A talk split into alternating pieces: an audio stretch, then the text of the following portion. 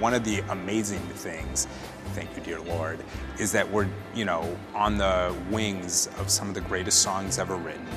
And this material is known around the world. I mean, people have such an emotional connection to these songs and the story. They all feel like they know Carole King.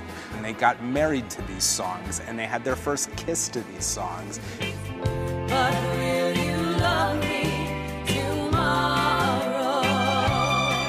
Doug has created a script and a story that are so human and funny that you just you get sucked in to wanting to be with these people. Make your own kind of music. Sing your own special song. Welcome to Australia. I'm sitting here with the esteemed producer, Mike Bosner. Welcome to Sydney, Mike. Mr. Castle, hello. So, rewind. Yes. How did it all begin for you?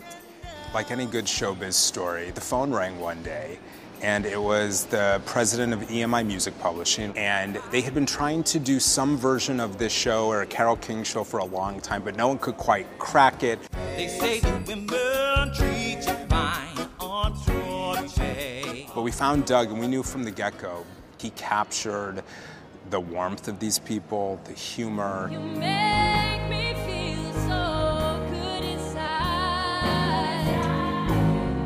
Start in San Fran and then you arrive on Broadway, and now the show's running all around the world.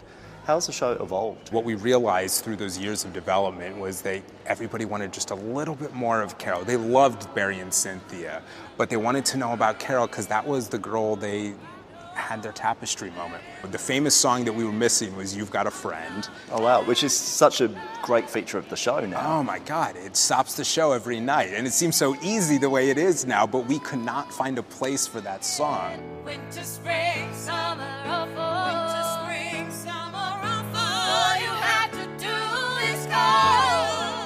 one point, we started the show with that song, and that was a real downer.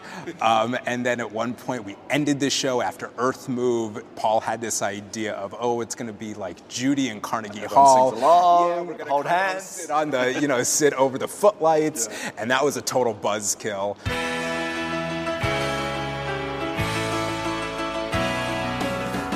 You've seen now the company, the Australian company, a few times, uh, delivering this Yeah. stellar show.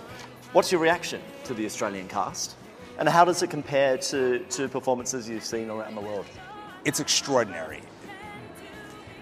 Period. We'll own that. Yeah, no, it's extraordinary. This cast completely makes it their own.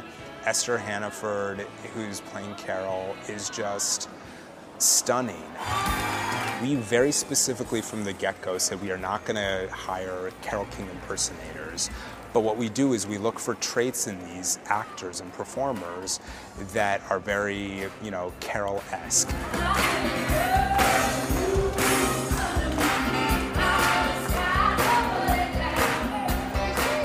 really what Carol has more so than anything else is this immense joy that comes out when she starts performing.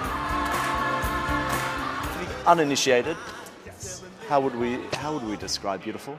These are some of the best songs ever written, and I hope and I think we've put together a show that takes you by surprise. It shows you the backstage world of that, of how some of these were put together. There's a couple surprises thrown in there, and it's really a lens into the people who changed the course of rock and roll. Stupid Cupid, stop picking on me.